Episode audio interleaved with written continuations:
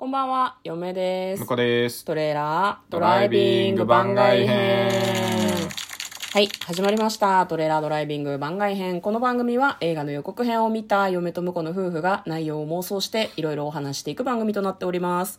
運転中にお送りしているので安全運転でお願いします。はい、昨日に引き続き番外編ということでね、えっ、と、新日本プロレス1月4日、5日の、えっ、と、レッスルキングダム16、えー東京ドーム大会を振り返っていきたいと思います。はい。はいじゃあ昨日ね、ベストバウトまで一応喋ったんだけど、若干僕が語りすぎて、嫁が語る部分と他の試合に触れられなかったっていうのがあるので、まあちょっとあの、言うて、あれも触りぐらいなのよ。そうそうそう本当に語り尽くせないんですよ。そうなんですよ。まあ私あの知識があんまりないから、向こうが喋ってることは、あ、そうなんだっていうふうに割と傾聴してましたけどね。はいはいはいうん、まあじゃあ今日は、どの試合、良かった、良かった試合とか、気まあになった試合気にの話とか、なった試合とかね。まあ、あと、今回はね、1月4日、その、えっ、と、新日本プロレス50周年イヤーのスタートっていうことで、うんうんうんまあ、あの、やっぱり創始者のね、うん創設者の、えっ、と、アントニオ猪木さんが VTR で、はいあの、えっ、と、メッセージをうんくれてまして、一番最初に、オープニングでね。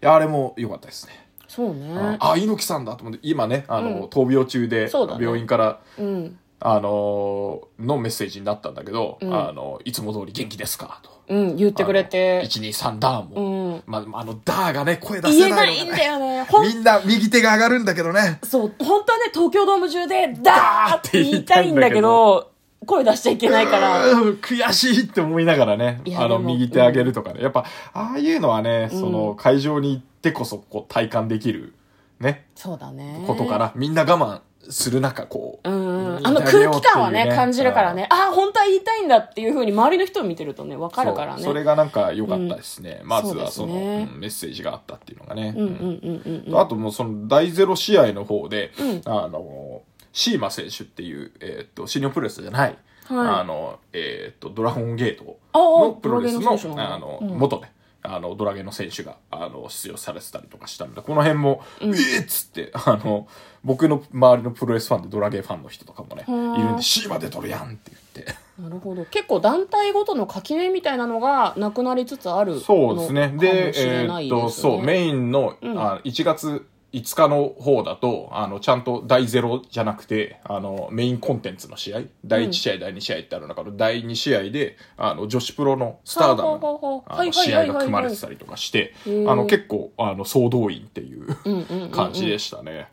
うん。で、まあ、あの、5日は、あの、実は1月の、えっ、と、8日に、あの、プロレスリングノアと、あの、新日本プロレスの対抗戦うん。っていうのが、あの、横浜アリーナであるんですけど、まあ、それの、あの、プロモーションではないんですけど、ん。あの、ノア軍団が乗り込んできまして。そうですね。武藤刑事を先頭に。いや、なんかあの、しかもちょっとアレンジかかった武藤の曲で入ってきたからさ、そうそうそう。あれ？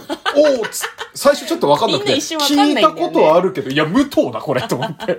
そうちょうどね私たちあのスタンド1階のスタンドのえっ、と右側？右側？な何内野席の、うん。えっ、と、ベンチ側のね、そう、すぐ後ろぐらいの。入場してくるところあたりに座ってたから、お武藤刑事だと思ってね。ちょっと若干膝が悪い感じの、いやいやいや、言うな膝が悪い。感じの動きの、あの、頭の丸まった、めちゃくちゃ、あの、日に焼けた坊主頭の人が出てきて、無じゃねえかと。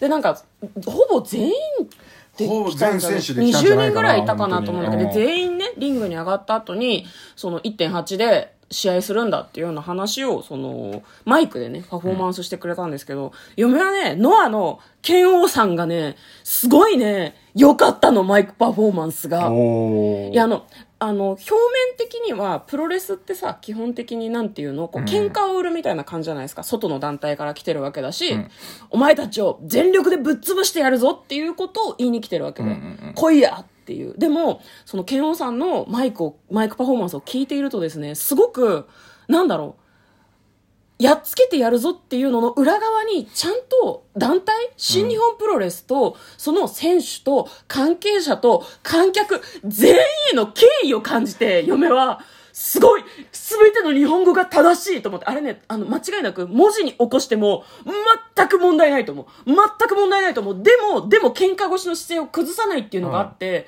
誰も傷つけない喧嘩腰ってあるんだと思ってこれがなんていうの文脈的に正しい今の時代の宣戦布告です。と思って。ね、夢も大感動して、終わった後に向こうに、すごくなかった。今の日本語すごくなかったっていう話をして、そう？って言われたんだけど。なんか、今回のレッスルキングダム16はですね、うん。敬意に溢れていたなっていうふうにすごく思いますね。ケンオさんのうん。ノアの選手もそうでしたしその、猪木さんがね、最初出てきたけど、うん。猪木さんと新日って、ちょっとだけ確執あるんじゃないかなって嫁はちょっとなんかこう思ってたんだけどうん、それでもやっぱり団体の創設者として、猪木さんにお言葉をいただく。で、最後の方にやっぱり岡田さんがん、すごいなんだろう、ベルトに対しての敬意も出してくれたし、猪木さんに対しての敬意も出してくれたじゃないですか。うんそうですねい1.4に、えー勝った岡田は、その、もともとその統合されてしまったんだよね、ベルトがね。ねで、それが素晴らしいことではあるんですよ。二つあったベルトが一個になったんだけど、そうすると、もともと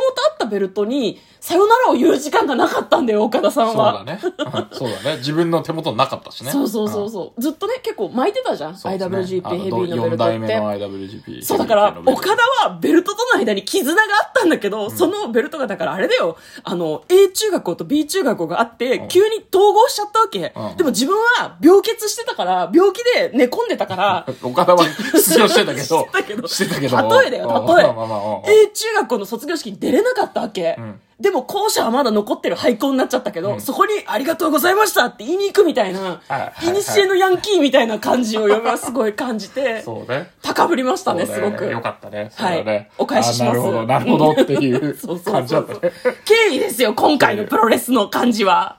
そうだね、はいそうだね。それ、本当それは感じたね。すごくね。うんよかった、すごくよかったですね。ごめんね、試合の話でしたね。いやいやいやさあ、あの、他団体のね、人たちもだんだん入ってきて、まあ、やっぱあの、プロレス、まあ、日本のね、プロレス界だと、まあ、一番大きい、あの、工業だからっていうのもあるんだけど、まあ、そこにいろんな団体の選手が出てくれてるっていうのは、なんかすごくいいなと思いましたね。ね。昔は、うん。その、新日本プロレスと全日本プロレスと、あの、プロレスリングノアで、あの、3団体合同でね、うんうんあの、試合したりとかもね。あ、やってて、それは本当に、あの、その時もレッスルキングダムだったかな。うんうんうん。とかなんか名前なんかついてたと思うんですけど、その方がなんかこう、応援してる側もさ、ライライバルっていう感じで応援できてすごくいいよね。そうね。ん。まあだけど、やっぱりあの、プロレスは、あの、お同じ団体の中で1年間、こう、いろんな、このストーリーというか、うん。あの、切磋琢磨がありつつ登ってきてるから、うん。やっぱあの、い、その一瞬のね、うん。あの、対抗戦みたいなやつだと、うん。うんその場は盛り上がるけど、やっぱなんかそこまでのストーリーがね、なかなかできづらかったりするから、ね。やっぱりあのーうん。昨日、昨日のね、昨日のやつでもあるけど、うんやっぱ10年とか、うん。の間、あの、毎週のように戦ってきて、きたからこそできる、まあ、そうなんかねだな。、ストーリーっていうのがあるわけじゃないですか。うん、あそうそう。どうしてもレッスルキングダムのために、ちょ、ちょ、ちょ、ちょっとやったね、みたいなのだと、なんかファンはなんかちょっとしらけてしまう気持ちはちょっとあるかもしまあでも、れないね。あの今年、そのスターダムとか、あの、まあ、ドラゲーのシーマ選手が上がってくれてたみたいに、うん。まあ、あの、他の団体の選手もちょこちょこ新日本に上がったりとかあの、逆に新日本選手が向こうのうん。ところに行ったりとかして、うんまあ、1年とか、その、うん。か、1年とか数、かけてね、ね。ちょこちょこストーリー作ってってくれて、まあ東京ドームで爆発するみたいのがね、これね定着するとなんかいろいろ楽しいなっていうふうに思いますね。ねまあとはいえ、んうんうん全然交流しないからこそ、うんガチガチにぶつかるっていうのもね、そうね。そこの熱も、一瞬の熱の爆発力っていうのもね、うん。いいからね。まあ今回はそっちのタイプですよね。そうだねまあ。お互い、お互いなんかあの、コメントとか見るとね、うんあの、なんだろうな。あの、煽りまくってるからね。うんうん。岡田さんは興味ないですね。岡田さんそういうキャラクターっていうのもあるけどね。まあでも、そうね、鈴木みのるさんとかはさ、うんうん。結構新日と関わりが深かったりしてさ、結構ちょこちょこ来て、ちょこちょこ戦ってくれてる感じがすごい来たり、あるじゃないですか。かね。だからね。可能なんじゃないかなとはちょっと思うよね。団体の垣根を越えて、ね。プロレス界全体をこうバーッと盛り上げるみたいなのって、きっとできるんじゃないかなとはなんか、向こうの話を聞いていてちょっと思いましたね。まあだから、うん。まあ、震災の時とかにもやってましたけど、ちょっとコロナ明けたらね、うん。お祭り工業みたいのをちょっとやっていただくっていうのもいいんじゃないかなとは思いますけどね。はいうんじゃあ1.4からちょっと気になる試合の話大丈夫でしょうか？もう全然時間ないんですよねごめんね今回は私が喋りすぎちゃった、いや、まあいいんじゃないですか。まあでもやっぱネバーのね、試合ね。ネバーはね、私さ、ねえ石井さんが好きなんだけどさ、これはね、介入が多すぎたよ。そう、そうなんだよ。うんだからあの、こ、いやでも、本当にブーイングがしたかったっていうので。したかったしたかったなんでブーイングができないんだっていうのでね。そうほんとほんとめちゃめちゃいい試合だったのにめちゃくちゃストレスが溜まりましたね、これね。イービルも石井さんもすごく良かったんで、イービルも良かったんで、だから介入が多いことにブーイングができてればもっと満足できてた。そうですね。まああと、えっ、と、第7試合ですかね。はいはいはいはいえージュニアヘビー級のうん。この、よかった、よかった。ヒロムジュニアもよかっ、た高橋ヒロム対エル,、エルデスペラードはね、これあの、えっ、と、まあ、エルデスペラード正体不明って言ってるんですけど、二人同期なんで、ちょっとやめなよ。二人同期で、この同期の二人が、あの、ジュニアで、うん。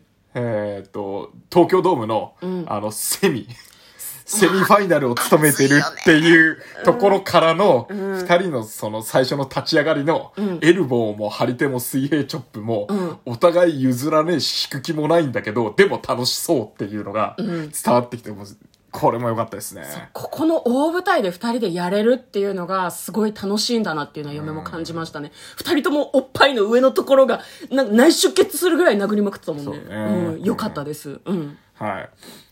まあ、1月4日、あと柴田選手の復帰戦ああ、よとかね。かった。ありましたしね。プロレスルールでやろうって。で、あれは熱かったですね。あれ熱かった熱かったですね。本当は違うルールでやる、打撃がないルールでやる予定だったのをプロレスだって言ってね、柴田ムーブも全部見れたんで、もう大満足でございます、ね。よかった。柴田さんが帰ってきたなってすごい思いましたね。そうそうそうそううんはいいやもう全然時間ないんだけど。あと15秒ぐらいしかないですけどね。どうですか ?1 月5日は。もう一本取る？もう一本取ってもいいけど。じゃあじゃあ、ちょっと1月5日はね、明日に回します。明日登録ごめんなさいね、もう、あの、映画の妄想しようとしてるんだけど、もうなんか、ほとばしるそうそうプロレスの話。はいはい。ということで、えー明日もプロレスの回でお送りいたします。嫁と向こうのトレーラー、ドライビング番外編もあったねこんなはずじゃなかった。